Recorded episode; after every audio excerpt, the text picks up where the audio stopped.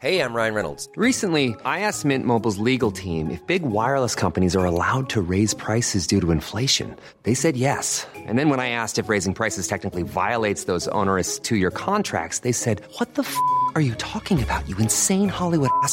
F- So to recap, we're cutting the price of Mint Unlimited from $30 a month to just $15 a month. Give it a try at mintmobile.com slash switch. $45 upfront for three months plus taxes and fees. Promo rate for new customers for limited time. Unlimited more than 40 gigabytes per month. Slows. Full terms at mintmobile.com. Välkommen till Obalans med Julia Julia. Idag har vi gäst Malin. Jag vill alltid säga, jag vet inte, jag vill inte säga fel nu. Malin Muscle! Malin Grönqvist med QG.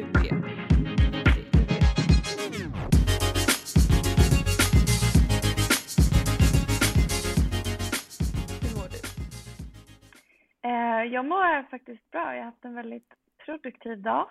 Skönt. Har vilodag idag. Oh. Du har tränat idag va? Ja! Gud, det är det enda jag gjort idag så jag har ju bara det här är ditt avsnitt, vi ska inte gå in på det för mycket. Men jag har tränat hela dagen. Alltså verkligen. Så jag, ja, jag har tränat åt dig. Jag har tränat åt dig som lyssnar också. Det är lugnt. Gud vad härligt. Ja, verkligen. Jag började med en personlig, eller PT, jag hade en PT-klient. Och sen så körde jag Mm. knäböj en och en halv timme, sen körde jag bänk en och en halv timme, sen körde jag lite axlar. Fantastiskt ju. Ja. Och bänk som är så kul. Det är faktiskt jättekul. Ah, vad skönt. Mm. Men hur går det med din träning då? Du, är- du är ju styrkelyftare, vi kan ju börja där. Precis. Jag eh, har tävlat i styrkelyft sedan februari 2019. Mm. Eh, så då gjorde jag min första tävling och tävlade SM samma år. Ja, vad kul. Men hur kom du in Ja. på träningen? Hur kom du in på styrkelyftet? Hur kom du in? Eh, alltså, det, det var typ lite av en slump. Ja. Eh, jag, eh, efter jag tillfrisknade från min ätstörning så var jag eh, inaktiv ganska många år för att jag Mm. inte lyckades få en balans. Alltså jag lyckades inte börja träna Mm. Utan att det blev destruktivt. Mm. Eh, men så började jag ändå lyfta liksom, lite, lite tungt. eh, och min nuvarande sambo Oh. tränade, tränade också då. Och han, eh, eller vi, jag anmälde mig till en, eh, en bör, nybörjartävling på Mm. Flickis som var helt så här, liksom kravlös tävling. Man behövde inte ha licens eller vara medlem eller någonting sånt. Eh, Så han övertalade mig att vara med i den och så gick det väldigt bra. Och då Vad tyckte jag att det var kul. och att det var något jag ville fortsätta med. Så då gjorde jag det. Sen så har det bara rullat på. Vad Och det var kul. 2018. Mm. Ja, det är inte länge alltså du har tränat styrkelyft. Nej, verkligen inte. Två år, du är ju svinstark. Tack. Mm, tack! Men verkligen, jag trodde du tränat mycket längre än så. Nej, Mm. två och ett halvt år ungefär. Mm. Herregud, wow. Hur känns det då? Känns det bra med styrkelyftet och träningen? Och... Ja, jag trivs väldigt bra. Mm. Gör jag. Eh, Det känns som jag har hittat rätt, vad ska man säga, hobby. Ja. Eller alltså rätt sport för mig. Ja, Eh, Ja, kul. det är lite svårt ibland Ja, att kombinera med verkligen. resten av livet. Men det kommer vi väl in på lite mer. Ja. Jag tycker vi ska börja med den eh, absolut grundfrågan och det är ju vem är Malin? Ja. Vad gör du? Vem, vem fan är du Malin? Ja, vad kul. Den svåraste frågan, den är alltid bra att börja med. ja, gud man har ju gjort några sådana här presentationer Ja. nu när man är ny på universitetet. Ja. Ja, nej men eh, jag heter Malin, jag är 21 år. Mm. Kommer från Västerås och bor nu i Linköping där jag pluggar. Mm. Eh, jag har pluggat på läkarprogrammet, termin 3. Av, eh, hur många av är det? 11 terminer. 11 terminer. Mm. Så jag har en bit kvar. Herregud, alltså. 27 procent läkare räknade ut igår. Grattis! Eller ja, då är jag ju bara, eh, bara underläkare liksom. Eller ja, Ja, bara bara. Mm. bara bara. Mer då? Ja, jag eh, tränar och tävlingssatsar i styrkelyft. Mm. Ja, det har vi ju sagt. Ja. Jag har tränat i två och ett halvt år, tävlat i ungefär ett och ett halvt år. Eh, satsar ganska mycket på det. Mm. Tycker att det är kul. Mm. Bor eh, med min sambo och en inneboende som båda heter Filip. Nej men vad irriterande, herregud. Ja, är Vad är oddsen? Ah, hur löser ni det då? Är det så här pojkvän eller är det... Hur har ni löst det? Eller är det bara Filip så Ja. båda komma så får du säga ja just det, dig. Jag tror man ofta hör vem jag syftar på. Filip! Okej då vet du att killen kommer direkt. ja, lite så. Men ibland, ibland blir det liksom så här, Filip och så bara ja och så bara inte du, den andra. Ja det löser det, sig. det funkar bra. För mamma så får jag kalla den ena för efternamn. Ja, eh, Så att hon förstår vem ja jag menar. förstår det. Hur lägger du upp eh, träningen då? Är det, har du coach Eh, jag- själv eller? Eh, Jag tränade väldigt eh, länge själv. Mm. Ehm, Och det funkade bra, men sen jag började plugga så har jag tyckt att det tar lite för mycket energi och Mm. tid att lägga upp min egen tävling, eller träning. Eh, och speciellt då eftersom att jag vill satsa lite och kanske vill träna lite mer optimalt. Eh, Så jag har skaffat en coach, Erik Larsson heter han, är själv med i eh, svenska landslaget i utrustat styrkelyft om jag inte missminner mig. Mm.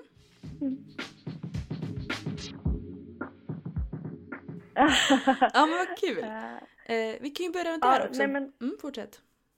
Ja, han eh, lägger ju då upp min träning så att jag tränar fyra dagar i veckan. Mm. Eh, med lite periodiserat och faktiskt eh, anpassat efter min menscykel. Vilket är lite Oh. speciellt och lite kul. Verkligen, spännande. Hur känner du det kontra att inte ha... För du har väl end, vad heter det, endro, endor, endro... Endometrios. Precis. Eh, vi kan börja, kul. Först, vad är det? Endometrios är en, eh, vad ska man säga, alltså det är en, sjuk, en sjukdom, en kvinnosjukdom som eh, innebär att det växer vävnad eh, runt om i typ buken eller eh, bäcken liksom, runt livmodern och äggstockar och så, som inte ska finnas där. Mm. Eh, man har länge tänkt att det är livmodervävnad liksom, som växer utanför livmodern. Men det tror jag man börjar gå mer och mer ifrån i forskningen nu, att det skulle vara exakt samma vävnad. Mm. Eh, Men man kan få cystor till exempel på äggstockar och sånt där och få symptom från det. Mm. Alltså vanliga symptom är mycket mensvärk men det kan också vara förhöjda inflammationsnivåer i kroppen liksom, som kan resultera i att man kanske får ont i leder, ont i resten av kroppen.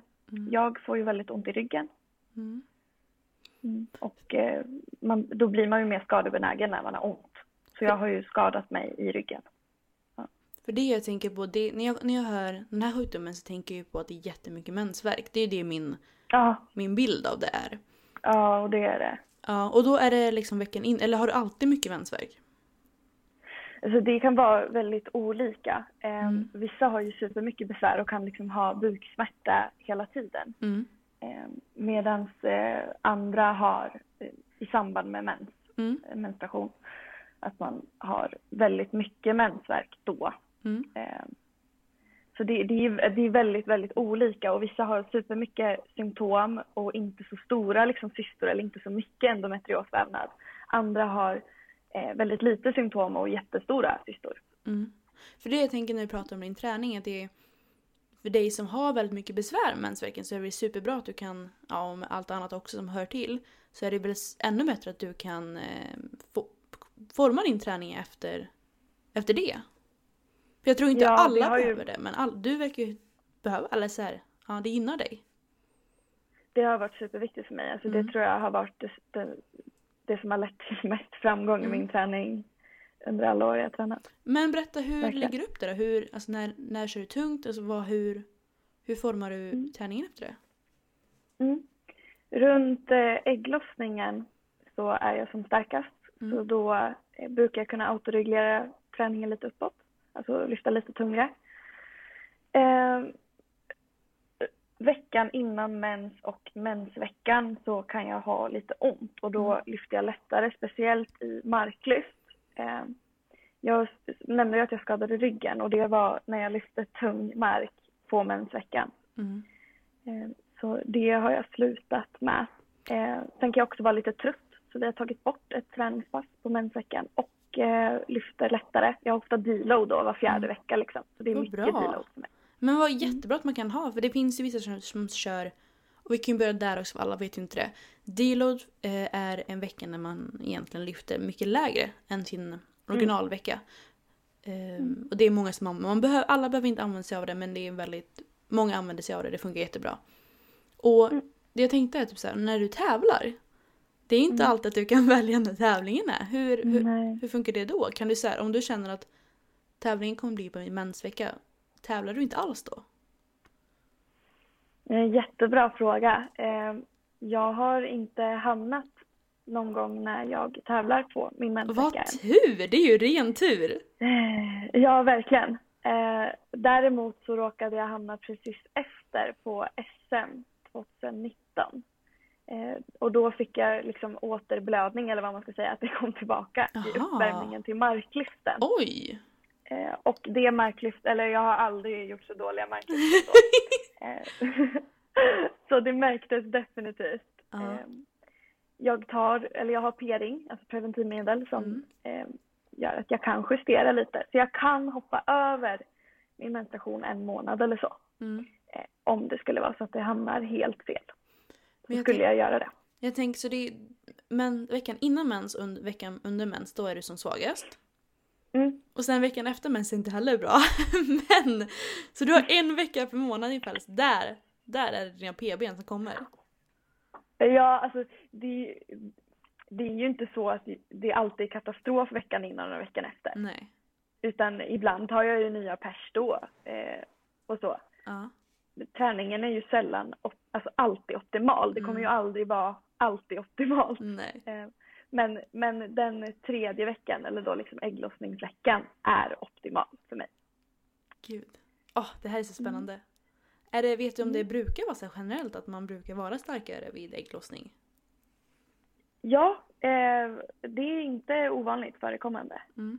Alltså man har ju eh, flera olika, alltså, olika hormoner och så Ja, här, hur de precis. går. Det ska väl inte bli skitnördigt. Så, men... Det är spännande, intressant. Mm. Ja, det är bara jag som tycker att det är intressant. Fortsätt. Eh, och de hormon, hormonerna som gör att man kan prestera bättre är Mm. som högst typ vid ägglossningen. Mm. Sen så får man liksom eh, ja, men mer hormoner som kan skapa lite inflammation och sådär. Och det är närmre, närmre menstruationen. För de som tycker att det är intressant så vet jag att Stephanie Buttermore har gjort en jättebra video om detta. De förklarar Ah, ganska okej. enkelt, ja superbra. Jag vet inte om det kanske var ett år gammalt eller två år gammalt men eh, sök upp Stephanie Buttermore och typ såhär mensveckor eller alltså det är ju engelskt så period cycling eller något sånt där. För er som tycker Ja. det är intressant så kan vi gå vidare med vad vi faktiskt skulle prata om. Exakt, exakt. det var 16 Du snöar ju minuter in. det. Det är ju superintressant, det tycker jag också verkligen. Och min coach verkar tycka det också. ja men vad bra, det är ju inte, alltså, det är ju Mhm. inte många som coachar, speciellt inte många manliga coacher som jobbar med detta. Nej. Jag, förs- jag jag försöker prata med mina klienter och säga, men vart är du i mensveckan? För det påverkar väldigt mycket. Eller inte för alla, men vissa påverkar väldigt mycket. Då kan det vara Mm. bra att veta att okej, eh, nu har vi sett att varje vecka innan mens är du trött. Då betyder det att vi kanske behöver ändra och justera det. Men det är väldigt Mm. svårt, för det är ju väldigt olika. Mm, verkligen. Okej, Men jag tycker, jag tycker vi kanske gör ett till, ett till avsnitt Ja! om eh, det. Så kan jag Jättegärna. kolla upp lite på PubMed i egenskap av nördig läkarstudent. Ja, men supergärna. Det vore skitkul faktiskt. Jag tycker det. Det är kanske bara du och jag som kommer lyssna på avsnittet men då har vi två lyssnare. Och Julia som måste ja. redigera. Ja, jag med. Jag röstar. Bra. Tur att det är bara du och jag i rummet. Då är det 100% ja. Okej. Vi tar, nu tar vi det vi skulle prata om. Du tävlar ju i styrkelyft och du har en diagnos som heter ADHD. Ja. Ja! kan vi inte börja med vad är ADHD? Ja, eh, ADHD står ju för Attention Deficit Hyperactivity Disorder, alltså en uppmärksamhet och hyperaktivitetsstörning i Mm. princip. Mm. Eh, och den kan se väldigt annorlunda ut för olika personer, som allt här i världen. Mm. eh, man vet inte exakt vad det beror på. Man vet inte exakt mekanismerna bakom det. Det har jag kollat upp lite sådär. Eh, men man delar upp det i tre typer. En kombinerad, en som är främst ouppmärksamhet. Eh, och den har man kallat tidigare för ADD, Mm. som flera säkert har hört. Eh, men det är en undergrupp till ADHD. Mm. Eh, och sen så finns det en som har eh, främst hyperaktivitet och impulsivitet. Mm. Så det är de tre som finns. Den kombinerade är vanligast. Och du har? Eh, troligtvis den kombinerade, men jag har eh, mycket mer tendenser till ADD än Mm. hyperaktivitet. Liksom. Jag har inte jättemycket hyperaktivitet. Nej. Min bror har ADD och min mamma jobbar som, alltså hon jobbar med, som, vad fan heter då? Eh, barnhabiliteringen, hon är chef för barnhabiliteringen. Mm. Så hon kan ju Mm. jättemycket om detta. Och Mm. så jag brukar ha ganska bra koll på typ när jag träffar folk att jag känner av lite, ja men det här är Mm. kanske någon som har någon slags diagnos för att jag är så van vid att tänka Mm. på de banorna. Men jag har ju träffat dig en eller två gånger och det har ju ingenting Mm. som jag har tänkt på. Nej, alltså det är något jag ofta hör Ja. när folk får reda på att jag har ADHD. Att Mm. de reagerar med “men gud, det skulle jag aldrig gissa” eller Mm. “det hade jag ingen aning om, du, du verkar inte som en sån”. Ja, som en sån! Oj! Ju... ja. ja. Och sen så vet jag också typ, men när folk kanske är lite bråkiga, lite stökiga, lite hyperaktiva, Mm. att eh, folk faktiskt gärna kan kasta ut sig, men han måste ha ADHD Mm. eller säkert något sånt. Mm. Ehm, Hur känns Jag det tror- när du får höra sånt?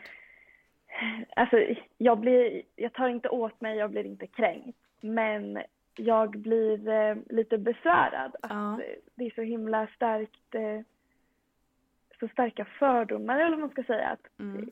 Att det verkligen finns ett fack av vad ADHD är Mm. som jag inte alls känner igen mig i. Mm. Ehm, att det, an, antingen så är det liksom den här extremen att det är någon bråkig, stökig pojke som kommer misslyckas i skolan typ. Mm. Eller så är det någon som menar att det är en, eh, en gåva och det är så himla bra och de blir så drivna och vill starta eget företag och hela Mm. Och jag känner inte igen mig i någon av de bilderna. Mm. Eh, Det är också därför, jag, därför jag inte har pratat så mycket om det. Alltså jag tror aldrig att jag skrivit det på min Instagram Nej. överhuvudtaget. Och jag är ju inte stängd på Instagram, jag är öppen. Mm. Eh, Men jag har eh, skämts, eller jag, jag har inte accepterat ADHD-diagnosen på mig. För att jag inte tycker att jag har passat in i de bilderna Mm. av det som finns. Ja, för de som inte Mm. följer, de borde börja. Nu kom Henrik. Hej Henrik! Eh, de som inte följer Hej, Malin på Instagram, de borde för, för det första göra det. Men för det andra också, du är ju väldigt öppen med din ångest och din depression eller lite så här. Ja. Men du har ju aldrig liksom riktigt nämnt ADHD. När... Nej, dels, dels har det varit för att jag inte vet riktigt vad jag ska säga om det. Ja. Alltså, eh, jag vet inte riktigt var jag ska börja i Mm. att bearbeta det för mig själv än. Mm. Men sen så också för att jag inte, inte känner att det har varit något jag vill stå bakom och något jag vill ska definiera mig. Mm. Men nu bryter jag den här tystnaden. I like it! Men eh, vad, när fick du diagnosen? Eh, det var 2015, Mm. precis efter att jag, eller inte precis efter, men typ ett halvår efter jag hade blivit frisk från anorexi. Mm. Eh, Och de, mina psykologer som jag hade då under den behandlingen ville göra en ADHD-utredning på mig för att de ansåg att den problematiken jag hade haft inte var helt ovanlig att se hos tjejer med ADHD. Mm. Eh, Så då gjorde jag en ADHD-utredning och eh, fick väldigt snabbt en diagnos och medicin.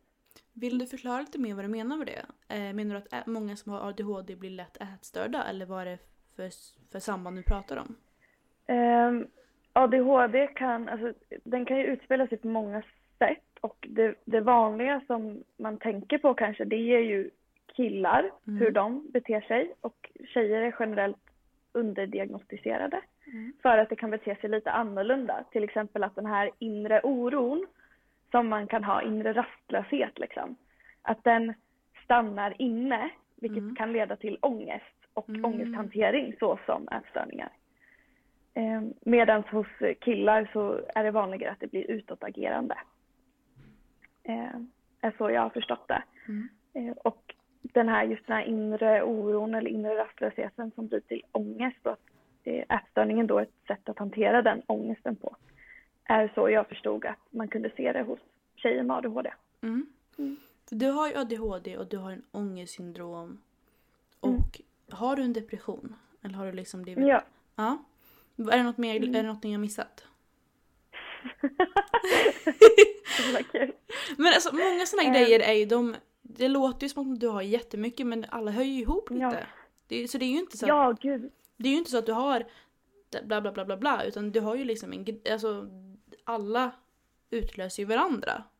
Så det är Jag har en ganska så... cocktail. Ja, du har en cocktail och det vill ju alla ha. Det är jättebra. Ja, förlåt. Vad sa du? Har jag glömt något? Nej, eller jag har haft utmattningsdepression eller Mm. det som kallas utmattningssyndrom Mm. också. Eh, Så, men det, det skulle jag nog säga att jag inte har så mycket problem med idag. Mm. Gud, jag har så många frågor. Vi kan väl börja så här. När... Vi börjar med hela resan liksom. När, när Ja. blev du ä... När fick du en ätstörning? Hur kom du ur den? När kom ADHD? Mm. Så kan du bara försöka ha en liten förklaring på allt. Mm. Mm. Alltså en av, eller en av diagnostiska kriterierna för att få eh, diagnosen ADHD är att man ska ha sett de här tendenserna innan 12 års ålder och gärna ganska mycket i barndomen. Liksom. Eh, så att min ADHD har ju uppenbarligen alltid funnits där, såklart. Eh, men min ätstörningsresa började ungefär när jag var 12. Eh, och jag minns inte jättemycket så det här blir lite luddigt, lite Mm. övergripande förklarat av Mm. det jag minns och det jag har fått förklarat för mig. Men eh, jag blev i alla fall sjuk då och gick ner mycket i vikt.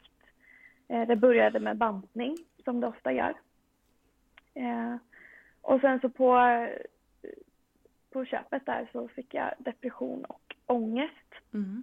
Eh, Jag eh, fick professionell hjälp när jag var typ 13-14, så ganska snabbt efter jag hade insjuknat. Vilket jag tror var väldigt eh, viktigt i min resa. Att jag Mm. kunde bli så pass frisk som jag blev så fort. Eh, Så jag fick professionell hjälp, eh, samtalsterapi där mina föräldrar hade en psykolog och jag hade en psykolog. Och sen lite grupp alltså, med mina föräldrar då, Mm. liksom, samtal. Eh, De var ju väldigt delaktiga i mitt eh, tillfrisknande, i min behandling eftersom att jag var så pass ung och bodde hemma. Mm. Så min mamma blev sjukskriven och var hemma heltid med mig. Eh, Och så, ja, så blev jag frisk. Mm. När blev du frisk Det är ungefär? lite så jag minns. Eh, typ när jag var 15 är det Mm. minnet jag har. Men sen så när jag kollar tillbaka på den tiden så ansåg jag inte att jag var Nej. frisk. Men jag var friskförklarad. Mm, det brukar ju vara så att man blir friskförklarad och snabbare än man blir frisk. Det, man behöver ju arbeta Ja, det vidare väl oftast. Ja, och det är inte så konstigt för på något sätt när jag blev friskförklarad, det är ju då man typ kastas ut i riktiga livet på något Ja. sätt. Alltså jag var ju heltidssjukskriven från skolan, Mm.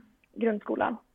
Eh, och sen deltidssjukskriven hela vägen tills jag slutade nian. Mm. Eh, och sen på något sätt kastas man ut i riktiga livet och då behöver man ju lära sig hantera det Mm. med det bagaget man har. Så det är inte så konstigt att man liksom är lite sjuk innan man har lä- lärt sig att hantera Mm. livet så som det är typ. Ja, Ja. för du har ju lärt dig att hantera det i, kontrolla, i kontroll, controlled, kontrollerade miljöer. Eh, och sen Ja, så blir du exakt. utkastad och behöver du ju lära dig att kontrollera dem även i dessa miljöer. Ja. Men hur, Alltså hur bara en sån sak och sen flytta hemifrån. Hur har du, hur kom du, alltså om du var heltidssjuken i grundskolan, hur har du kommit ikapp? Hur har du fått den här grundutbildningen som du behöver för att läka, läsa till läkarutbildning? Läsa, läsa Mm. till läkare? Mm. Eh, bra fråga. Eh, jag eh, har alltid haft ganska lätt för skolan egentligen. Mm. Eh, så det, jag tror att jag har fått kunna glida lite på det faktiskt. Mm. Även under tiden jag var sjuk och eh, sjukskriven så kunde jag till viss del eh, fortsätta skolan. Alltså det, det var, jag var liksom hemma från skolan Men jag kunde fortfarande se till att jag hade betyg i vissa ämnen och då vet jag att det var matte, svenska, engelska, så de, de viktigaste Mm. egentligen för att kunna få någon typ av behörighet. Mm. Eh, Men sen så till nian så blev ju, då var ju jag bara deltidssjukskriven, Mm. 25 procent typ sista terminen och lyckades ta ikapp så jag inte behövde gå om grundskolan, Vad vilket såklart Gud är skönt. superskönt. Ja. Ja. Eh, I gymnasiet så var jag inte sjukskriven alls eh, och det var supertufft var det verkligen. Eh, jag hade mycket ångestproblematik då också. Men eh, jag, lä- jag lärde mig liksom att Mm. hantera det och sen så när jag insåg att det var läkarprogrammet jag ville in på så får man väl bara ge sig fan på det och Mm. göra det. Men jag hoppade av en kurs i gymnasiet som jag inte klarade, Mm. som jag sen gjorde efter. Så jag, jag har fått anpassa lite. Ja. Hur funkar det på läkarlinjen då? Känner du att det behöver du anpassa på något sätt där också? Ja, det är ju så himla bra på högskola tycker jag. Mm. Ehm, när jag gick i gymnasiet så fick jag alltid, alltså när jag ville ha extra anpassningar eller ehm, vad det heter? Typ eh, anpassad studiegång tror jag det heter. Okej. Ehm, då fick jag ibland till svar att eh, ja, men kom ihåg att det där får man inte på högskola. Eller på högskola då får man F om man lämnar in för sent. Och, Ja. ja, så där kan man inte göra på högskola och där kommer de inte visa några hänsyn och bla bla bla. och Mm. Fick jag höra. Mm. Ehm, men eh, det är inte alls så utan det Vad finns ett skönt. eh, Gud. register där man kan söka eh, special, alltså lite extra hjälp Mm. som heter NAIS, alltså N-A-I-S, där man kan ansöka om det. Så jag har rätt att spela in föreläsningar. Mm. Jag har rätt till förlängd tentatid och också rätt till anteckningshjälp, alltså att någon annan antecknar åt mig ifall jag skulle vilja det. Jag använder inte all, all den här hjälpen, men det finns rätt, man har rätt till mycket, Mm. vilket är suveränt. Ja, verkligen. Gud vad skönt. Ja. Men känner du att och du... annars så tycker jag att det är så himla mycket roligare. Vad kul. Plugget nu är mycket roligare. Så Ja. det går, jag tycker det är mycket lättare faktiskt än gymnasiet. Ja, men jag tänker också att du... Det kanske är... Du pluggar ju någonting som du faktiskt tycker om. Och det är ju så Mm. mycket enklare att vara koncentrerad då om du faktiskt tycker om det du läser. Och sen vet inte jag hur du är, men jag vet att många som har kanske lite så, koncentrationssvårigheter tycker det är jobbigt med skolmiljön. Att man sitta, Mm. och sitta på, i ett klassrum och, medan någon kastar en penna och här och där. På, hög, alltså på högskolan kanske det är lite mer att du gör i din takt och du behöver inte vara med någon om du inte vill det. Mm. Hur, Ja, och sen så är det ju också, alltså folk respekterar ju undervisningen på ett annat sätt Ja, det kan jag verkligen på förstå. läkarprogrammet Ja. än vad folk gjorde på grundskolan.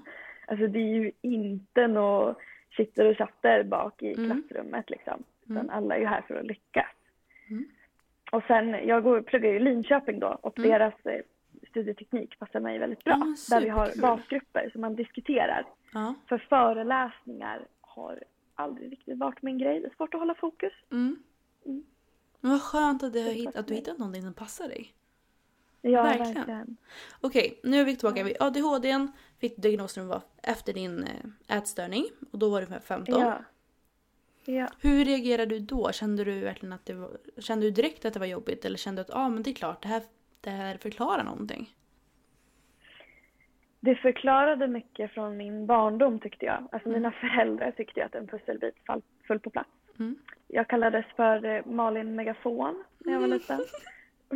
för att jag skrek så högt. Kan du inte heta det på Instagram istället istället för Malin Muscle? Malin megafon! ja, Tänk på det, det kan vara en bra grej. Mm. Ja, Mm. framgång. Ja. Malin Megafon. Ja. Ja. nej men och sen så att jag var överallt och ingenstans. Mm. Så jag var väldigt hyperaktiv när jag var liten. Mm. Eh, för mig så tyckte jag först att det var, jag, jag var anti att göra utredningen från början. För att jag, jag vet att jag uttryckte till min mamma att men jag vill inte ha en till jävla diagnos. Mm. Men alltså det... måste det seriöst vara fler fel på mig nu? Men jag kan förstå det, du har liksom precis, Ja. ah, ah, precis blivit frisk från en ätstörning och så är du bara alltså Ja. nej, inte en till! Alltså jag kan förstå. Ja. Ja, och så var det lite liksom så här, kan inte psyk bara låta mig vara? Mm. Kan jag, liksom inte bara få vara? Ja, Ehm, mm. Men det var skönt för att jag kunde få medicin. Alltså jag hade Mm. väldigt mycket problem med min eh, eh, koncentration eh, i slutet av grundskolan där. Mm. Eh, och det var nog delvis på grund av min utmattningsdepression som kom precis efter tillfrisknande från anorexi. Vilket inte är något konstigt egentligen. Mm. Eh, Kan inte du förklara Så- lite mer där också? Jag vill gärna höra mer. ja. Vi kan fortsätta med det vi pratar om nu men sen vill jag att vi går tillbaka till utmattningssyndromet. Absolut. Ja, men så jag hade väldigt svårt att koncentrera mig och medicinen gjorde underverk där. Så jag tyckte det var väldigt skönt att kunna hantera skolan igen. Mm. Eftersom att jag ändå är, får man säga att man är smart? Ja det tycker jag. Om man går läkarutbildningen får man säga att man är smart. jag har alltid varit, alltså haft, lätt för skolan. Ja. Eh, men sen så ett tag där i slutet på grundskolan så kunde inte jag klara av skolan för att jag inte kunde koncentrera mig alls. Så det var väldigt skönt för mig att kunna göra det igen. Mm. Eh, Men som sagt så hade jag väldigt svårt att acceptera diagnosen och det är ju typ förrän nu, alltså sex år senare, som jag känner att jag kan göra det. Mm. Känner du på riktigt att du kan det? För det känns ju fortfarande som att du har en halv... Alltså halvt, att du, har, du, att du accepterar det mycket mer än någonsin men att det fortfarande är en liten liten tabu eftersom du inte vill prata om det på Instagram och du vill inte ens nämna det. Mm. Ja, alltså så... Ja, ja det kan jag hålla med Mm. om att det är. Det är ju det är ju fortfarande kanske inte att jag har anammat det till Nej. tusen sådär. Eh, men jag lever inte i denial för det Mm. längre liksom. Vilket är en jätte, det- jätte, jätte, jättebra steg. Och sen som du säger, man behöver inte du behöver inte skriva det i varje mening. För du behöver inte stå... Man ska ju inte... Men det, är, alltså det känns som att det är lätt hänt att man bara säger nej men jag kan inte göra det för jag har ADHD. Eller jag kan inte göra det för att jag är tjej. Jag kan inte göra det för att... Du vet man har alltid en förklaring. Mm. Och det ska man inte heller. Man ska ju inte så här, jag kan inte göra det för att. Utan... Men det kan vara Mm. skönt att ändå... Att man ska, man ska kunna prata om det utan att det blir som en bortförklaring. Mm. Ja, absolut. Men sen så vill jag heller inte trampa någon på tårna som kanske har extremt Mm. svår ADHD och inte lärt sig hantera den. Att Mm. man kan ha ilskeutbrott och vara aggressiv eller väldigt impulsiv så att det är ett stort problem i vardagen. Mm. Att det är ju också en legitim uppfattning eller det är också en legitim reaktion på den Ja. diagnosen. Ja. Eh, att jag har det på det här sättet betyder inte att det är så för någon annan. Och Mm. alla sätt att uppleva sin ADHD på är ju rätt. Mm. För ju- man kan ju bara beskriva sin egen uppfattning. Liksom. Verkligen. Ja, det är många man får inte glömma av det. Både ADHD och autism och allt detta, det är ju ett, det är ett spektrum. Det är inte så att du har ADHD eller inte. Utan du har, man kan ju ha ADHD, man kan ha mycket ADHD, man kan ha liksom högfungerande, alltså det finns ju inte så här. Det är inte bara ett, ett, ja, ett, ett sätt eller ett annat. Det finns ju så otroligt många sätt. Jag tycker det här är så kul för ibland folk bara jag kanske har lite ADHD. Eh, på, på något sätt så har man ju ändå ADHD eller så har man Ja, inte. absolut, Sen kan man ju ha det på väldigt många olika sätt. Ja, det var ju lite det jag menade. Så ja, man, man, antingen har man det eller så har man det inte. Men om du har Ja. det så finns det många olika sätt. Så kanske man det säga. Okej, eh, gud vad vi hoppar här men alltså det är så himla mycket, alltså jag tycker att det är intressant. Ja, eh, okej nu har vi hoppat från ADHD, nu går vi tillbaka till utmattningssyndrom eller går dit. Mm. Eh, jag kommer inte Mm. ihåg vad frågan var. Du eh, hade det i slutet av din anorexi och du sa att det är väldigt lätt hänt och det är väldigt vanligt. Vill du Mm. förklara lite? Ehm, sen att det, eller att det är väldigt vanligt vet jag inte men att det inte, eller det är inget konstigt Mm. ehm, menar jag. Eh, det, alltså det blir ju, man pratar ju om att gå in i väggen. Mm. Och det kan man ju göra av att det är för mycket på jobbet. Mm. Men banne mig att man kan göra det av en riktigt tuff psykisk, psykisk tillstånd också. Mm. Eh, Det är nog ännu, ännu mer vanligt tror jag. Jag tror inte att folk går ju inte in i väggen för att det är mycket på jobbet utan det är ju mycket på jobbet gör att det blir mycket i hjärnan liksom. Det är ju där Mm. det är. Det är ju mm, det, är det som orsakar att man går in i väggen för att man... mm. Det psykiska. ja, ja gud, man blir ju, man blir ju utmattad. Det är Ja. det liksom att det tär på en. Eh, men jag, min egen tanke kring det är att anorexin var så himla påfrestande både psykiskt och fysiskt på min kropp. Mm. Så efter det så behövde jag så himla mycket återhämtning. Alltså, Mm.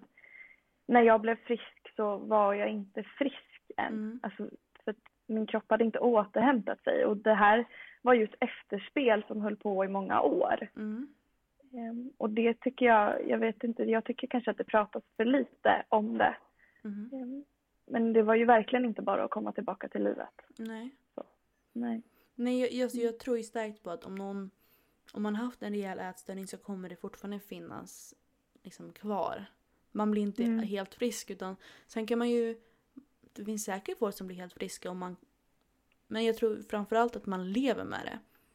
Men att det Mm. kanske är mycket lättare att hamna tillbaka än för någon att hamna in där på nytt. Ja. Om du förstår min tanke. Ja, eh, och det tror jag också. Mm. Hur känner du? Känner du att du är helt frisk eller kan du ha svackor där det känns sämre? Mm.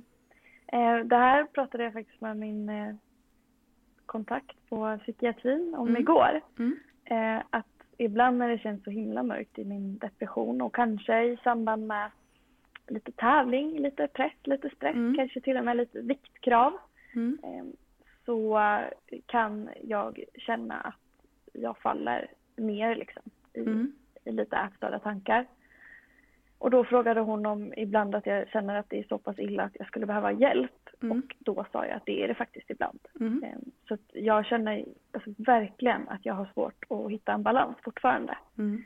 Eh, Skillnaden nu från då, när jag var sjuk, är väl att jag kanske faller ner lite men hinner plocka upp mig innan Mm. det blir något allvarligt. Mm. Det har, jag har inte haft något allvarligt återfall. Mm. Men jag har ju haft återfall som har påverkat mig och mitt Mm. liv. Mm. Där jag verkligen måste stanna upp och tänka att gud vad händer nu? Vad gör jag nu? Vad håller jag på med? Jag måste bara säga, alltså gud vad du är bra på att prata. Alltså du, du har en jättebra sätt att sätta upp meningar och liksom förklara så att man förstår. Vill bara ge lite, lite cred till det för jag tycker att det är verkligen det är kanske inget man tänker på men eh, alltså, jag har intervjuat Nej. några stycken nu här och jag märker verkligen att folk, när, när du, att du kan, att du kan bete dig. Ja. är Gud, vad bra bästa att höra. sättet. Ja. Även fast jag har ADHD. Det är bra att du har humor om det i alla fall, det är härligt. Okej. Jo, nu till faktiskt det vi egentligen planerade att prata om tänkte jag. Mm. ADHD, ADHD, ADHD i samband med att tävla i styrkelyft. Yes. Eh, skitbra. Eh, alltså, jag, jag har skrivit en liten punktlista. Det här är Oh! ett sätt, sätt att hantera min lite virriga hjärna. Ja. Eh, och först på den punktlistan så står det medicin. Och det är att jag tar Ritalin, alltså ett centralstimulerande läkemedel. Som stimulerar hjärnan betyder det. Och lite synapser och sånt. Alltså i ADHD, det man kan se liksom i hjärnan är att det finns en skillnad i de här eh, signa signaleringsvägarna. De här norad noradrenalin, eh, serotonin och dopamin. Som Mm. vissa säkert känner igen. Att de är lite annorlunda. Mm. Behöver inte gå in på det. Men eh, de här, det finns läkemedel som liksom kan stimulera det. Mm. Eh, Så jag tar Ritalin oftast eh, för att jag behöver det när jag ska plugga eftersom att jag har problem med koncentrationen. ja, det är de som Eh. alltså många får för koncentrationen.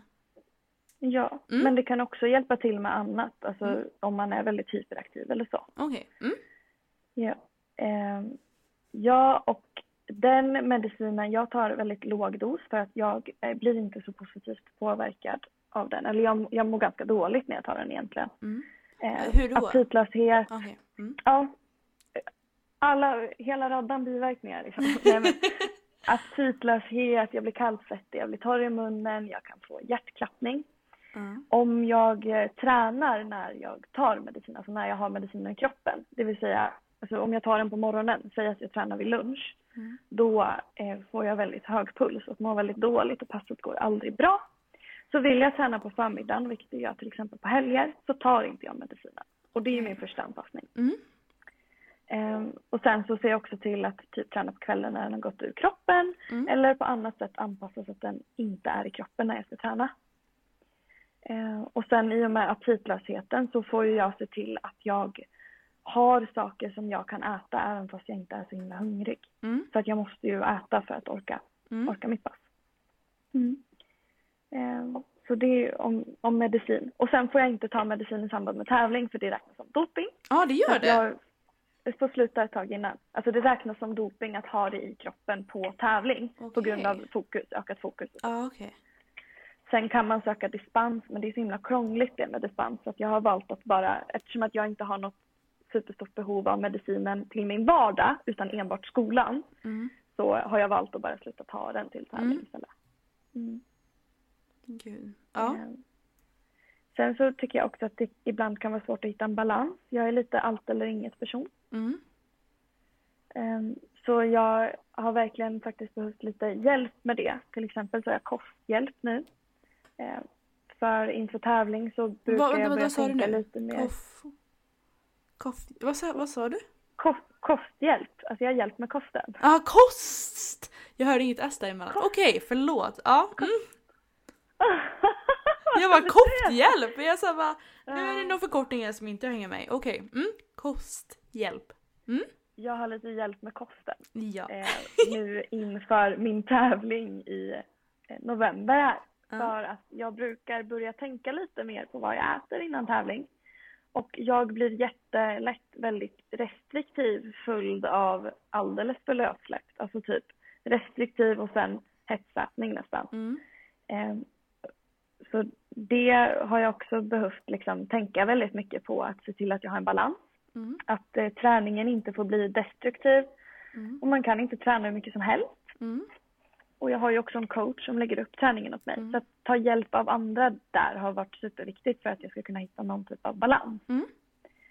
Eh, sen så att liksom inte att jag inte får, jag får inte bli för igångtriggad typ Ja.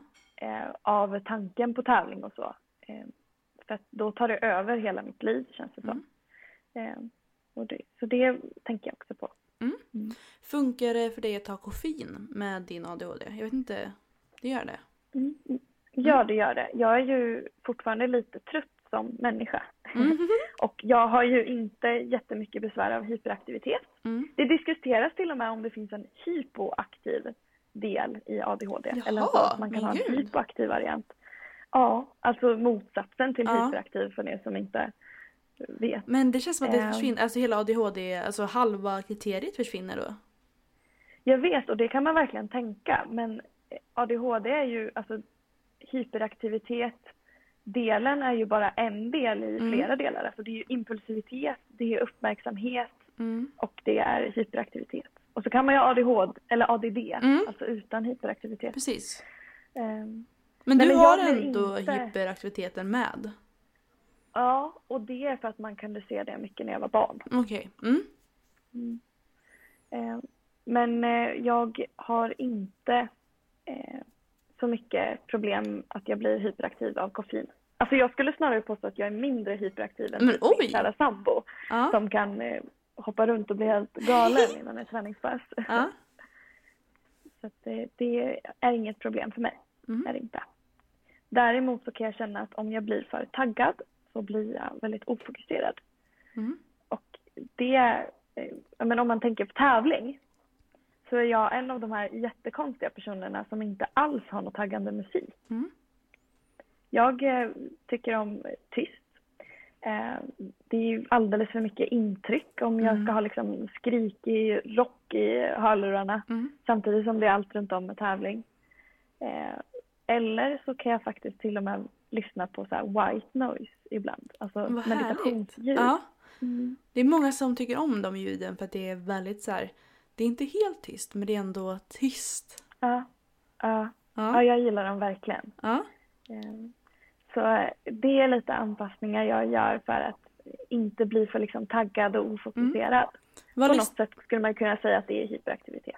vad lyssnar du på när du, eller om du lyssnar på någonting när du tränar? Eh, Jag brukar lyssna på typ så här 90-tals hits. Åh, vad Det är liksom, härligt! Alltså, Carola. Ja. It's my jam. Gud när jag ser dina PB, jag kan inte tänka att du bara såhär Carola där i bakgrunden, vad härligt. Senast igår när jag lyfte min singel Ja. 127 och ett halvt i början så lyssnade jag på den här Säg mig var du står av Carola. Åh vad underbart! Ja, jag brukar göra PB ibland på jullåtar, jag tycker de är jävligt härliga. Åh gud, det kan jag också gilla. Ja! Alltså, låtar man blir glad av är ju det bästa. Ja! Men eller hur? Ibland kan jag verkligen behöva ha så här riktig, riktig metal typ såhär bara ah, skrika. Mm. Men ibland kan jag bara verkligen såhär It's beginning to Alltså Michael Bublé, det är ju, man blir bara, ler när man kör. Ja. Härligt. Alltså gärna får det vara låtar jag kan Ja. eller känner till. Så det eh, inte är nya att- intrycket, det kan bara liksom finnas där. Ja, Ja. så att det inte blir ett extra intryck. Ja. Liksom. Mm. Gud, jag tycker att eh, den röda tråden här på hela samtalet är ju verkligen att du är medveten om vad som funkar för dig. Mm. Det är ju tror jag att eh, oavsett om du har ADHD, oavsett om du har, alltså du Ja. behöver inte ha någon deras alls, diagnos alls. Jag tror att alla kan få ett bättre liv om man bara är medveten om vad som påverkar dig. Absolut, gud verkligen. För jag känner att jag, om jag blir för mycket ljud, typ när jag åker hem till mina föräldrar. Älskar mina föräldrar, älskar att vara där. Men oj vad mycket ljud det är. Det är ljud överallt och jag blir så trött. Ja. Och det är så skönt för då vet Ja. jag. Nu har jag liksom börjat lära mig, okej. jag behöver typ säga till dem att nu tycker inte jag om när det är så mycket ljud. Alltså att de är beredda och att jag är beredd på att när jag åker hem så kommer jag bli trött. Och det är ju så här, jag kommer ju fortfarande åka hem men då, då är jag ju beredd på det. Då kan man göra mycket mer medvetna val. ja, verkligen. Man måste lära sig sig själv. Ja! Vilket är svinsvårt. Ja, gud. Men gud vad mycket problem man har haft med det. Ja. Ska inte Verkligen. sitta här och påstå att det är lätt. Nej! Bara att hitta Det är bara att hitta dig själv! Man bara okej, tack. Men hur känner du, när, hur, har du börjat, hur har du bearbetat ADHD då? Hur känner du att, för du har ju ändå kommit väldigt, väldigt långt, du känner att du kan prata om det i en podd. Ja. Eh, för mig var alltså, samtalet igår med min eh, kontakt på psykiatrin var, tyckte jag väldigt bra. Alltså Mm. att, att prata med andra kunniga har hjälpt mig i Mm. att förstå att det kanske inte behöver vara fel på mig för att jag inte känner igen mig i de här eh, ja, i de här, vad heter det? I de mallarna som Mm. byggs upp liksom. Eh, men sen så tror jag också att jag på något sätt känner, jag känner att eh, jag vill anamma mig själv och den jag är lite mer än vad jag har gjort. Oavsett, Att acceptera mig själv som den jag är. Mm. Det tycker jag har varit svårt. Jag vill gärna, jag är uppenbarligen en liten prestationsmänniska. Mm. Eh, I och med liksom snälla alla som går läkarprogrammet är Mm. prestationsmänniskor. Ja, herregud. Ja. Men Eh, jag- Men att, att liksom förstå mig för den jag är och jag tror att en del i det är att acceptera och vara öppen med det. Mm. Mm. Jag tror verkligen att det är jättesvårt att... Jag är väl också en sån här... jag vill, jag vill liksom att mitt liv ska bli perfekt och det blir väldigt jobbigt när det inte blir det. Oavsett Mm. om det är eh, alltså om det är för en diagnos eller för att det är något annat. Man vill gärna... Man har liksom tänkt att okej nu, nu efter detta så ska jag göra det här, det här, det här, det här och har liksom inte rum för de här utstickarna som händer i sitt liv. För alla mår dåligt ibland och alla har problem ibland och alla vad som helst. Det går liksom inte. Man tror gärna att man är maskiner som kommer alltid prestera. Men det går verkligen inte så. Det är ingen som gör det. Men vi ser bara det på Instagram. Vi ser Ja. ju bara det perfekta. Så det är jättesvårt att se Ja. så här. Att få en, en bild av att alla har problem när, man, när ingen, ingen liksom berättar om sina problem. Mm. Ja, verkligen. Och sen så tänker jag också att jag vet inte om någon som lyssnar på det här kanske känner igen sig i min berättelse om eh, ADHD och men kanske någon som vill tävla och Mm. sådär och undrar. Men jag har länge undrat på varför, varför tycker inte jag om när folk typ slår mig på ryggen och skriker åt mig när jag ska göra ett pers. Och Mm. det är ju för att jag behöver lugn pepp. Mm. Jag vill bara att någon ska säga åt mig att det här har du. Det går här det, Du kör kan nu. det här. Du vill bara ha Carola som säger kör igång. jag, bruk, jag brukar säga lite att jag behöver liksom en så här, en stuttande Ja. peppning snarare än en peppande peppning. Mm, ja men jag förstår. Och... Eh, och, på. och jag har funderat på varför det är så och varför jag inte vill lyssna på, eller tycker det är till och med jobbigt att lyssna på hög, snabb musik när jag tränar. Eh, och det kanske är någon som känner igen sig i det. Eh, och då tycker jag att det är bra att prata om. Ja men verkligen och oavsett om du som lyssnar inte har ADHD så är det tror jag att det är väldigt viktigt att kanske förstå att alla inte blir peppade på samma sak. Alla, inte, alla vill inte lyssna på jättehard rockmusik eller alla vill, ja men du vet så här att man oavsett så kan det vara skönt att bara känna efter lite, vad tycker jag passar mig? Och sen utforma och sen bara prata med sin omringning, omring, omgivning och säga det. Att, och säga det, för det är ju verkligen så, det är kommunikation. Om alla, om det finns en norm att alla vill bli slagna på ryggen innan ett PB, då kommer man kanske vilja göra det. Och då får man kanske kommunicera och säga att för mig funkar det så här. Och det är ju den, det, är det som är det svåra, för om man tror att, att man ska tycka om det, då är det ju jättesvårt att kommunicera och säga det, för det är lite pinsamt. Alltså nu är det väldigt enkel grej som att slå på ryggen, men det finns ju mycket mer som, som man tror alla andra tycker om och så märker man att okej, det är visst en tredjedel som tycker om detta, det är bara att det är en norm och att man bara följer efter, följer efter de här normerna. Såklart. Ja, det är viktigt att kommunicera vad man vill och det gör ju jag såklart till de som är med mig på tävling eller sådär. Såklart, som du säger såklart, men jag tror inte det är så himla självklart för många. Nej, nej. Det är det som är problemet. Speciellt om man är lite ny. Ja. Att man kanske inte vet riktigt vad man, vad man liksom får, får göra och Mm. vara på tävling. Mm. Ja. Nu tycker jag, nu har vi babblat i snart en timme, så vi har ju lite frågor också. Ja. Tänker att vi går över till Instagram-frågor. Mhm. Okej, fråga nummer ett. Mm. Många säger att ADHD är en gåva, som att det hjälper dem med jobbet, att fokusera och så vidare. Känner du att det hjälper dig på något sätt eller känner du mest att det är något negativt? I så fall, har du några bra exempel? Ja, eh, det här känner jag väldigt starkt om. Eh, Mm. Jag är ju en av dem som absolut inte tycker att det är eh, en gåva eller någonting positivt för mig Mm. personligen. Eh, det är okej att göra det, tänker jag också. Eh, jag känner inte något starkare driv, snarare ett lägre driv. Jag har jättesvårt att komma igång med saker. Eh, för mig så är det faktiskt ett funktionshinder. Eh, Och det är ju det, man, man kan ju prata om det som en funktionsvariation också om man vill. Mm. För mig är det ett funktionshinder. Eh, det, det jag, jag tänkte lite på den här frågan och det jag kan se som positivt ändå det är ju att jag har lärt mig anpassningar som även för andra tror jag kan vara hjälpfulla. Ja, som jag liksom har verkligen. tvingat mig att lära. Ja. Till exempel planering. Mm. Eh, Jag är väldigt duktig på planering. Vad härligt! lite. Hela det här avsnittet genomsyras av jag är smart, jag är stark. Nej, men eh, jag har lärt mig planering väldigt bra och det har jag varit tvungen att göra. Det kan ju se som något positivt. Men i övrigt, alltså både hur, hur samhället behandlar folk med ADHD och hur eh, mycket problem det har ställt till med och vad det kostar för mig alltså, att ha det. Så kan jag inte Utveckla se. gärna. Jag, jag önskar att jag inte hade ADHD, det gör jag. Mm. Och det tycker jag är okej att säga. Ja, absolut. Verkligen. Och jag tror också att...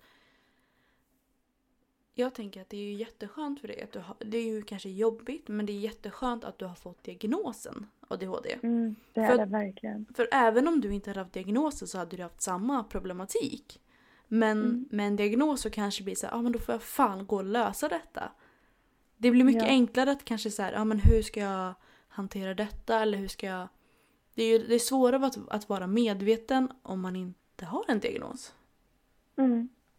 Det, det, jag tror Ja. att det är många, som du säger, det är många tjejer som har kanske ADHD eller har ADD eller har någon slags, slags problematik som inte får en diagnos. De har ju fortfarande en massa problem. Men skillnaden är att de kanske inte vill ta tag i det. och tänker att Mm. någonting är fel med mig. Istället för Ja. att de har en funktionsvariation som är jättevanlig. Ja, ja gud.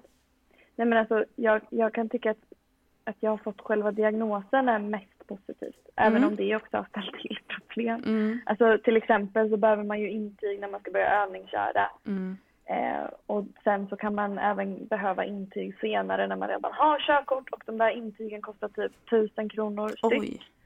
Eh, och det tycker jag har varit problem. Eh, sen så hade jag gärna jobbat något inom militären, typ fältläkare. Mm. Men militär får jag inte utbilda mig inom på grund av ADHD. Eh, Så det är ju de, det negativa med liksom diagnosen. Så. Men, men annars är ju den väldigt positiv för att jag kan få den hjälpen jag behöver eh, och förstå mig mer.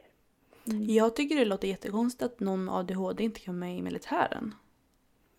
Ja, alltså om man, lä- om man läser om vad ADHD är eller om man tänker det här typiska Ja, bråkiga, absolut. osmarta, liksom, Ja. då fattar man. Ja, verkligen. Men jag kan inte påstå för mig, för mig Ja. personligen, att, att min ADHD skulle vara ett problem Nej. i militären. Det är det jag menar. Jag förstår ju om, som du säger, den typiska ADHD man tänker. Mm. Eh, stereotypiska. Då kan jag också förstå att det blir lite pro- problematik i militären. Men som du och som jag har träffat väldigt många som har ADHD. Det är ju inte många som fall- faller in i den stereotypen. Det är ju väldigt, väldigt få som gör det. Och då borde ju alla få en chans och så märker man att nej men du, just du kanske inte passar här. Men det är inte för din ADHD utan det är för att Alltså det är ju Ja men du förstår vad jag menar. Ja, jag förstår. Mm. Jag förstår helt. Eh, jag var väldigt upprörd över det här, när, det, när det var, när det var så här lumpen för, Ja. för dem i min årskull. Eh, men jag har släppt, jag har Du har det släppt det. Du är jag- inte bitter längre. Nej, men, men eh, jag kan nog fortfarande känna att det bygger på en stereotyp som jag Ja. inte tror stämmer riktigt. Mm. Okej. Vi går vidare till nästa fråga. Ja. Känner du att du har flera olika sidor av dig själv? En vanlig, en känslig, en fokuserad. Hoppas du förstår vad jag menar. Eh, jag vet inte om jag har tolkat den här frågan Mm. rätt. Eh, men min tanke på det är i alla fall att, till, att jag har det till viss del. Mm. Eh, men jag ser det mer som att jag anpassar mig efter vissa situationer mer än att jag har fler sidor av mig Mm. själv. Mm. Typ som att jag eh, i min roll eller profession som Mm. läkarstudent så har jag patientsamtal till exempel. Mm. Och den rollen kan jag liksom sätta mig in i och då blir, då blir jag annorlunda än vad jag Mm. är så här. Eh, och mindre sårbar till exempel. Alltså min, mindre liksom, ja mindre sårbar. Så det känner jag att jag kan göra. Ja. Eh, men jag skulle nog inte påstå så mycket att jag har fler sidor. Mm. Alltså det är mer, ja, jag anpassar mig efter situationen jag Mm. ställs inför. Och det Mm. är också ganska bra på. Nej. Klipp bort det där Julia. aj, nej! Klipp inte bort det, låt det vara kvar! Låt det vara kvar! Okej. eh, Okej, fråga nummer tre. Eller ja. Mm. Jag älskar att se dig glad och så himla energifylld. Jag hoppas verkligen du fortsätter kriga och att du gör det du älskar.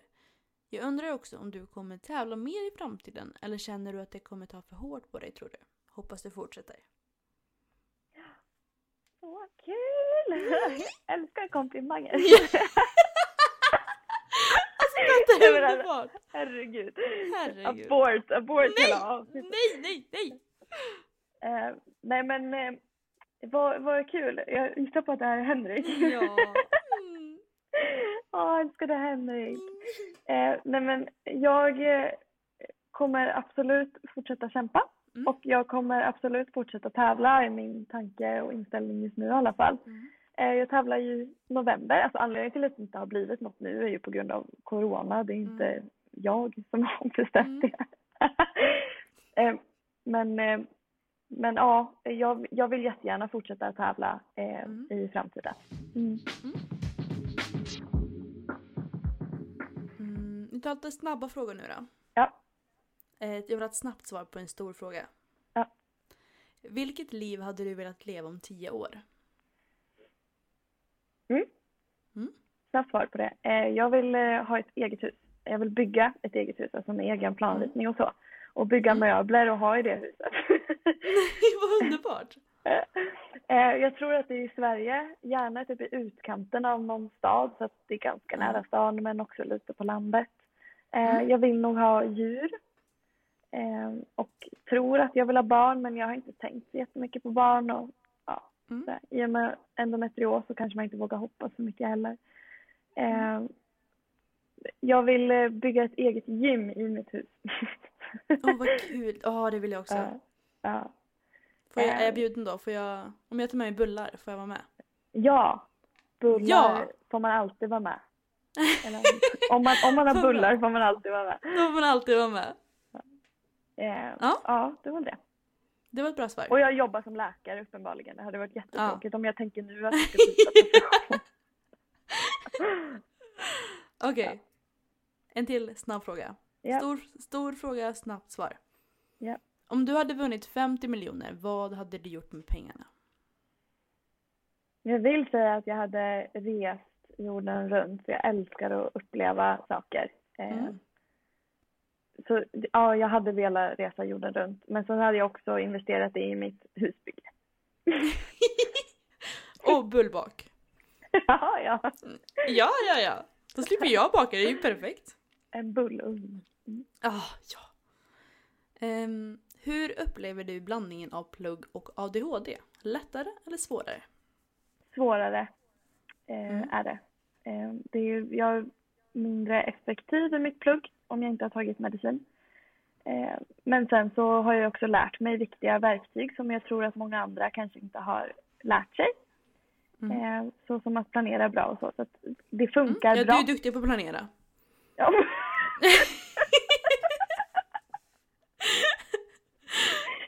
Det är viktigt Kom att säga till det. mig om du vi vill ha hjälp att planera. Jag är duktig på att planera. Ja, Ja. okej. Mm. Nästa fråga. Vi försöker vara snabba här, effektiva. ja. Vilka är dina bästa tips för en utomstående att hjälpa någon med grov ADHD att nå sina mål? Oj, gud vilken svår fråga. Eh, jag eh, har ju inte grov av ADHD skulle jag påstå. Så att, eh, kanske är lite svårt för mig att svara på. Men alltså att den personen kan kommunicera vad som är riktigt och vad som är hjälp, Mm. alltså hjälpsamt tror jag är väldigt viktigt. Eh, och kan inte personen kommunicera det på eh, ett effektivt sätt som man förstår så kanske man behöver, alltså först och främst behöver hjälp där. Att Mm. lära den här personen eller liksom hjälpa personen att kommunicera det. Mm. Eh, jag tror också på att ta professionell hjälp. Alltså det finns, det finns mycket hjälp och mycket verktyg Mm. att hämta från psykiatrin till exempel. Ja. Hur, hur eh, kan man prata med, alltså hur frågar man, hur hjälper man någon på ett genuint och bra sätt utan att trampa någon? För jag vill liksom inte, det känns inte som att man ska fråga, du som har ADHD, vad funkar för dig? Det blir, blir väldigt Mm. Oförskämt, eller vad man ska säga. Mm. Hur kan man lägga upp det på ett bra sätt? Alltså, jag tänker, eh, om, om jag känner att jag behöver anpassningar på något sätt så brukar jag ta upp det själv. Till exempel säga Mm. här, jag har ADHD eh, och det här, det här sättet fungerar inte för mig. Till exempel i basgruppen nu med plugget så har jag sagt så. Mm. Och då brukar frågan jag får är, finns det något vi kan hjälpa till som kan underlätta? Och det tycker jag Mm. är en vä- väldigt bra fråga. Alltså, Mm. Om, om personen själv tar upp med ADHD så kan, tycker Mm. jag att man kan ställa rakt fram. Finns det något jag kan göra för att underlätta? För fem år sedan då hade kanske inte du sagt ja ah, men jag har ADHD så jag behöver lite extra stöttning med detta. Hur, om jag känner, om jag hade träffat dig för fem år sedan och jag visste om att du hade ADHD, ADHD hur hade jag kunnat lägga upp frågan på ett bra sätt? För du kommer förmodligen inte söka efter hjälp då. Ja, det tycker jag är väldigt bra. Alltså, det är ju svårt att hjälpa någon som inte, Inte vill ha vara. Ja, Ja. exakt. Som inte vill Ja. vara öppen med sitt problem är. Man kan ju, alltså, speciellt som privatperson som bara vill kanske hjälpa en kollega eller en studiekamrat eller en, en, ja, någon, jag vet Mm. inte, en PT-kund liksom. Eh, Mm. så, så är det ju svårt att hjälpa om personen inte är mottaglig för det. Eh, Mm. men eh, för alla människor så tror jag att frågan vad funkar för dig eller finns det något jag kan göra för att underlätta för dig är en väldigt bra fråga och det tycker inte jag är en fråga Verkligen. som, som man kan bli så kränkt av. Typ. Nej, och jag tänker att det är ju en fråga vi behöver ställa oftare oavsett. Man behöver inte ha en diagnos för att få frågan hur kan jag göra så att det här underlättar för dig? Eller hur, vad funkar för dig? För det är ju inte så att bara för att du, har, bara för att du inte har en diagnos så behöver inte... Alltså du, det är inte så att vi har folk som inte har diagnoser, sen har vi folk som har, diagnoser. Utan det finns ju så här fortfarande väldigt mycket variationer bland de som har ADHD och bland de som inte har en diagnos. Ja, Så frågan, som du säger, som frågan att vad underlättar för dig eller vad funkar för dig borde ju ställas till alla. Mm. Mm. Och Om- framförallt så kanske... Mm, märker man att någon har, har det svårt, typ om jag skulle Mm. märka att en studiekamrat i min basgrupp har det svårt, så tycker jag inte att man ska vara så himla rädd för att liksom ta upp det. För jag tror att det uppskattas att någon är uppmärksam på, mm, på en själv. Alltså om jag skulle ställa, ställa en fråga liksom att jag ser att du ibland har svårt att hålla koncentrationen eller att du ibland liksom tappar fokus. Är det något jag kan göra eller är det något jag kan hjälpa dig med? Mm. Så, då, så bara. Jättefint, ja. Och jag tror framförallt att man behöver ställa den frågan till sig själv. Mm. Ja men, eh, det här tycker jag är svårt. Hmm, hur kan jag underlätta för mig själv? Mm. Som du säger, du planerar ju väldigt mycket. Det är ju en jättebra sätt att, att underlätta för dig själv. Ja. Eller typ som om man känner att jag vill gärna träna på morgonen men det, jag kommer aldrig, kommer aldrig liksom igång. Ja men hur kan du underlätta för dig själv? Jo men vi kan ju ställa fram allting. Vi kan ju göra ordning allting så det bara är att åka sen imorgon. Du underlättar ju för dig själv. Ja. Ja, okej vi tar några snabba frågor till sen måste vi gå och lägga oss. Kolla på Bolibompa. Ja. Mm. Ehm. vi fick en fråga med om du tyckte det var svårt att hantera viktklasser, men vi pratade väl lite om det. Vi kan ju nämna det ändå. Mm. Ja. Tycker du att det var svårt, ja, att hantera viktklasser tillsammans med tävlingar? ja, det är jättesvårt. Eller det har varit Mm. jättesvårt och det är jättesvårt. Eh, Mm. Jag blir lätt så himla bunden vid att jag är en minus 63. Mm. Jag tävlar ju minus Mm. 63 kilos klassen då. Att jag är där. Mm. Ja, vad ska vi säga? Jag vill bara flika in för dem som faktiskt, för jag märker att det är, ibland babblar vi på om saker när Oh folk inte god, förstår. ursäkta. Ja, alltså när du tävlar i styrkelyft, ni tävlar ju i viktklasser, jag tror de flesta som hör detta vet det. Men jag ville bara säga det att alla som tävlar i styrkelyft tävlar i viktklasser Mm. och du tävlar i minus 63 vilket betyder minus 63 kilo. Ja, alltså att jag Får väger under 63 när jag tävlar. Men det kan vara Precis. 62,99. Ja. Eh, nej, men, och jag tycker att det är väldigt svårt för att det blir lätt att jag definierar mig till en viktklass. Eh, ja. jag behöver vara eh, otroligt uppmärksam på hur jag liksom beter mig, alltså ä, ätmässigt, hur jag, hur jag äter, hur jag tänker kring mat, hur jag tänker kring vikt. Speciellt när det närmar sig tävling. Eh, Och eh, jag, jag är jätteanalyserande för mina egna beteenden. Alltså till exempel så försöker jag verkligen undvika att ta mycket kroppsbilder till exempel. Eller att väga mig ofta eller liksom, vad ska man säga, klämma och känna på min kropp. Mm. För att jag vet att det är riskbeteenden för att bli lite, Mm. lite, få problem liksom. Bli lite problematiskt. Mm. Nästa viktklass är väl minus 73 tror jag. Eh, minus 72, men den har de tagit bort och ersatt med minus 69 och minus 76. Okej. Så att nu är det ett För mindre jag, hopp. tänk, för jag tänker om man, om man eh, mentalt ställer in sig på att jag vill tävla i minus 69 så kanske det är skönt att, att tänka så. Att då kan, man, då kan äta lite mer. Eller har du någonsin tänkt så? Att du behöver, ju- du behöver ju inte tävla i minus 63. Nej, alltså absolut. När, när jag började tävla så låg jag väldigt bra i minus 63. Alltså då fanns det inget Mm. annat alternativ. Det var där jag låg. Men nu Mm. i och med att jag har tränat mer, jag har blivit större, eh, nu speciellt när det inte har varit tävlingar på ett tag så har jag svävat iväg lite i vikten. Mm. Eh, och absolut att jag har reflekterat mycket, speciellt nu, över om jag faktiskt ska gå upp en viktklass för att inte, Mm. behöva, inte behöva lägga så mycket energi på det. Eh, och det tror jag att Ja. man, man måste analysera sig själv och göra ett, alltså ett friskt val där. Mm. Funkar det för mig att gå ner i vikt för att hamna i en Mm. viktklass? Eller funkar det inte? Och funkar det inte så Mm. ska man inte göra det. Alltså viktnedgång för en tidigare ätstörd är problematiskt. Alltid. Ja, verkligen. Och jag tänker också att du vill inte bli bäst i världen. Det är inte ditt mål. Jo, Så vem du... har du missat? Jo! Okej, om du vill bli det. Men någon annan som lyssnar kanske inte vill bli bäst i världen eller inte har det som mål. Och då tävlar man mot sig själv. Ja. Och då spelar det ingen roll vilken viktklass man är i. Nej. Men sen förstår jag att du kanske identifierar dig som minus 63 för du har alltid varit där. Men det kan ju vara skönt att släppa det. Lite. Ja. Hur vågar man börja äta mer i samband med att man börjar styrketräna? Och så skriver de eh, liksom med vänliga hälsningar före detta anorektiker. Ja.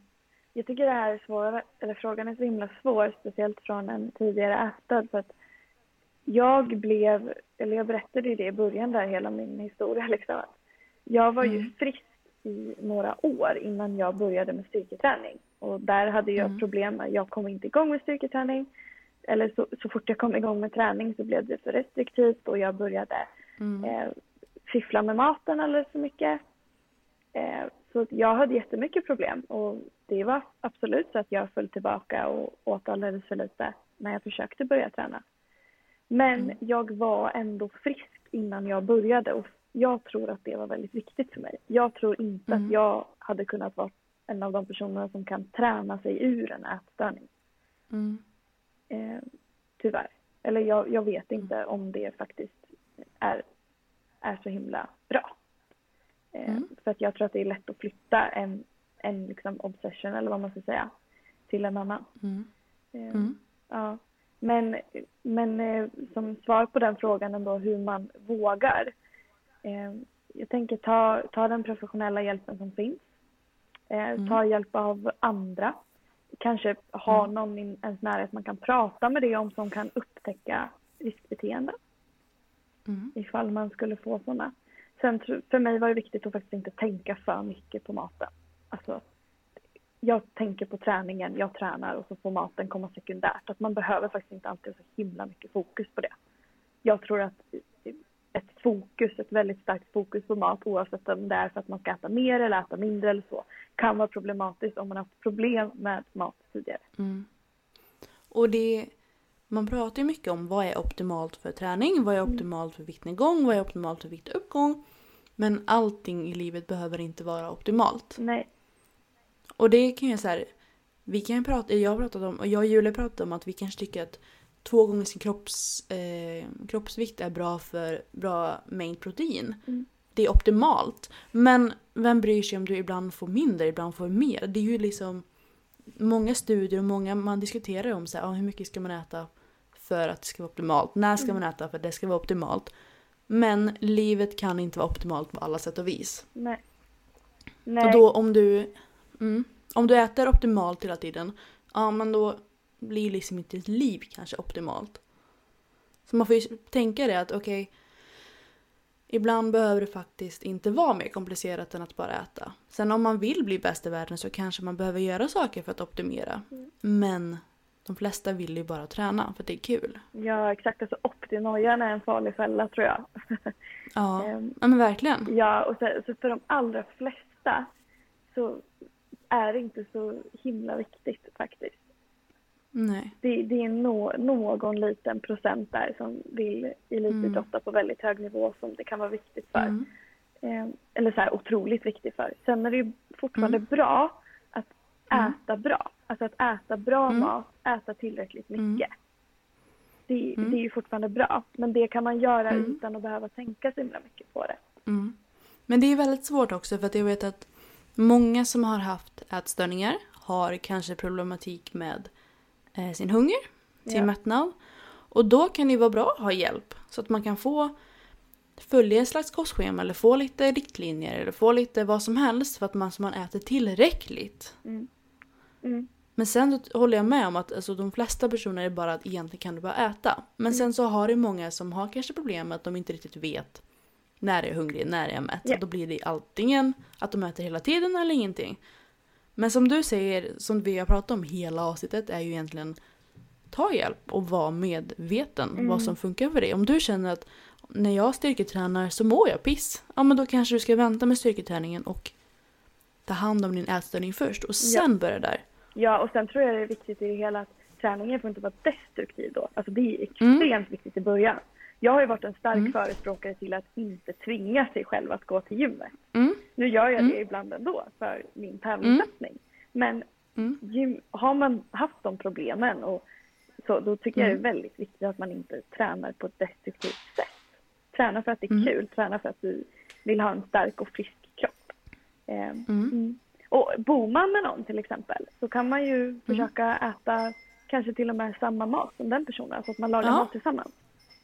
Men verkligen. När jag har svårare perioder så lagar min sambo mat åt mig. Behöver inte tänka på det alls. Behöver inte tänka Ah, på vad att bra! handla maten, inte laga maten. Jag äter det som ställs framför mig. Gud vad skönt. Mm. Jag har en dålig dag igen! Jag bara, Okej. Kommer in med mat. Perfekt ju. Skitbra nu så här, under läkarstudent, läkarperioden bara 11 terminer av dålig period älskling. Det är bara, bara börja laga mat. Ja, ja. Nu måste vi faktiskt runda av här. Men jag har en Tyvärr. sista fråga. Ja, det är gått en och en halv timme snart. Herregud. ja. Ja, okej, sista frågan. Mm. Vad är det bästa med dig Malin? Att jag är så bra på att planera. Nej. Du får, alltså du, du får dra upp tio saker om du vill. Det här är din, your time to shine. Det är bara to shine, gud. Du, Ja. Eh, nej, jag har ju uppenbarligen inte haft problem med att eh, ge mig själv komplimanger under det här avsnittet. Så det är väl bara att Passa på på! Ja. Eh, jag tycker att jag är väldigt bra att anpassa mig efter olika situationer eh, och utmaningar som jag ställs inför. Alltså att jag är typ lite flexibel som, som människa. Och att jag dyker upp i vått och torrt med eh, en positiv inställning till livet. det tyckte jag lät exakt som, som jag tänker om dig. Alltså du är verkligen, Mm. trots allt som, all skit som du har gått igenom egentligen så Mm. har du alltid ett leende. Mm. Eller du försöker i alla fall alltid se det positivt. Och det är svårt men det är så himla beundransvärt. Ja. Verkligen. Men sen så är jag inte alltid glad. Nej, inte. men gud, det förstår jag. Det är därför jag ville ändra min, mitt svar lite med att det är inte alltid att du ler, Mm. men att du alltid försöker se det på den bästa sidan. Ja. Ta det med en klackspark helt enkelt. ja! Jag brukar jag har ett Yes. litet motto. Det är så här. Eh, In every life there is trouble, but if you worry you make it double. Oh, den gillade jag, verkligen! Ja men det är alltså verkligen, för man, man blir väldigt såhär, ah, nästa vecka ska jag, eller så här, då kanske det blir så här. Så man är ledsen redan nu. Men varför är du ledsen nu för? Om du kanske blir nästa vecka? Då Fast är du ju alltså- dubbelt så ledsen. jag ska inte säga sånt där heller. Jag är ju största där. Ja, ja, jag kan ju också vara likadan, men ändå! Alltså det är så här sjukt! Om, du, om någonting händer nästa vecka, men, men ta det då! Varför ska du vara ledsen en... Ja. Alltså, som att om många kan vara ledsna över att ja, men någon dag kommer min, min sambo eller min kille dö. Ja men någon gång ja, men du ska ju inte vara ledsen över det nu! Kommer jag gå runt och tänka på det här resten av kvällen. nej, nej, nej, nej, nej, förlåt! nej, nej men alltså lite mottot så här. Eh, Mm, det löser sig. För Ja. det gör det verkligen. fan alltid. Har det alltid, Ja, alltid på något lyckats sätt. lösa sig. Ja, Och det är ju min känsla när det är här riktigt tungt som jag har haft nu Ja. en väldigt mörk period. Det är att det är bara att hålla i för det löser sig. ja. Mm. Ja men vi har ju överlevt liksom hittills. Ja. Varför ska vi inte överleva kommande problem? ja. Okej, nu är jag svinhungrig så nu tycker jag att vi rundar Men av så att jag får äta. med. Ah, Vad ska du äta? gud jag har varit hungrig sen... Jag vet inte riktigt. Alltså jag är ju sugen på gröt men jag har redan ätit gröt två gånger idag så jag känner att jag får nog äta något Frukost, annat. lunch och middag. Nej faktiskt, jag åt frukost och mellanmål. Eh, och sen lunch åt jag faktiskt sötpotatis. Mm. Och eh, nu ska jag äta kanske gröt igen tänker jag. Men eh, vi får se. Gud. Ja. Ja, vad ska du äta då? Det som min sambo lagar åt Åh gud vad gott! Kan inte han swisha en tallrik till mig också? Vad den är, jag tar det. Ja. Men du, det var så himla mysigt att prata med dig, verkligen. Ja! Jag älskar Ja. att prata med dig. Inte förvånande. Alltså gud, gud vad så länge sedan vi såg. ja, det var det. Det Vi är får lösa att, det någon dag snart. ja, det är synd att vi ändå bor så långt ifrån varandra. Ja, jag vet. Men det känns som att så är det med alla. Det är ett tema för mig, alltså i mitt liv. Men det känns Man som bor där så långt du bor överallt. är långt ifrån allt. Ja men det är fan så, när jag bodde i Lidköping också, då var det också långt ifrån alla. Det spelar liksom ingen roll vart jag bor.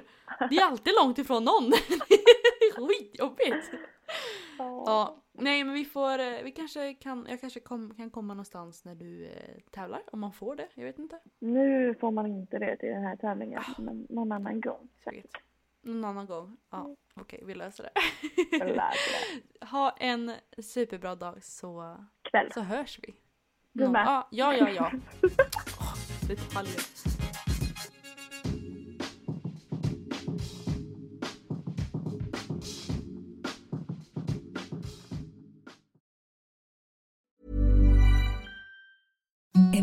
The softest sheets you've ever felt. Now imagine them getting even softer over time. That's what you'll feel with Bowl and Branch's organic cotton sheets. In a recent customer survey, 96% replied that Bowl and Branch sheets get softer with every wash. Start getting your best night's sleep in these sheets that get softer and softer for years to come. Try their sheets with a 30-night guarantee. Plus, get 15% off your first order at bowlandbranch.com. Code BUTTERY. Exclusions apply. See site for details.